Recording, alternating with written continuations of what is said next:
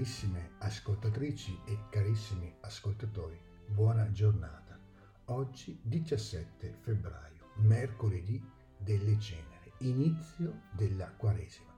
E come ogni anno è il profeta Gioele ad aprire il cammino quaresimale e lo fa con un invito che ci porta al cuore del processo di conversione. Laceratevi il cuore e non le vesti. Il profeta Gioele apre il nostro itinerario quaresimale e sarà la sua parola a introdurci, insieme ad altre, nella solennità di Pentecoste. Ci accompagna così per tutto questo tempo liturgico, che dura ben 90 giorni.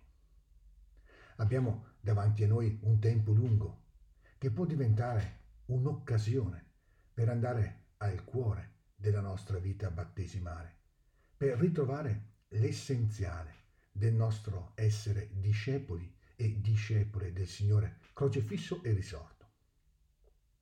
L'esortazione del profeta Gioele non fa che preparare quella ancora più precisa che il Signore ci offre oggi nel Vangelo. Chiudi la porta. Ciò che siamo chiamati a vivere in questo tempo di conversione, che è la Quaresima, e di illuminazione, che è la Pasqua, non è altro che un ritorno al centro, all'essenziale, all'irrinunciabile del nostro vissuto come discepoli e discepole. L'invito del profeta a lasciar cadere tutto il teatro esteriore, persino dei gesti penitenziali, per ritrovare il centro del nostro impegno di conversione, non fa che preparare l'obbedienza alla parola del Signore Gesù. Il Vangelo ci invita a coltivare una fondamentale differenza. Non siate simili agli ipocriti che nelle sinagoghe e negli angoli delle piazze amano pregare stando ritti per essere visti dalla gente.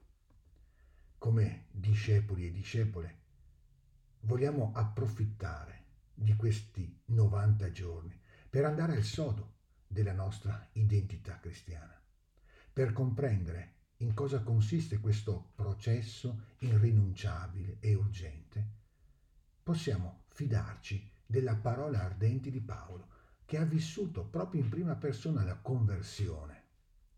E quindi scrive così, vi esortiamo a non accogliere in vano la grazia di Dio.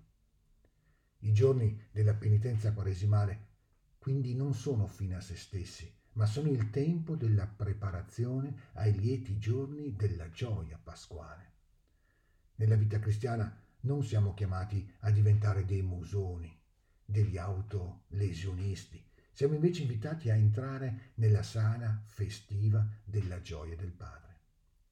Più volte Gesù ci rammenta questa presenza intima che è capace di fare la differenza sostanziale in una apparente uguaglianza anche di pratiche religiose. E il Padre tuo che vede nel segreto ti ricompenserà. A questo punto potremmo chiederci cosa mai sarà la ricompensa al nostro impegno di conversione e di illuminazione. La risposta ci viene presto detta dal profeta. Ritornate al Signore vostro Dio, perché Egli è misericordioso e pietoso, lento all'ira, di grande amore.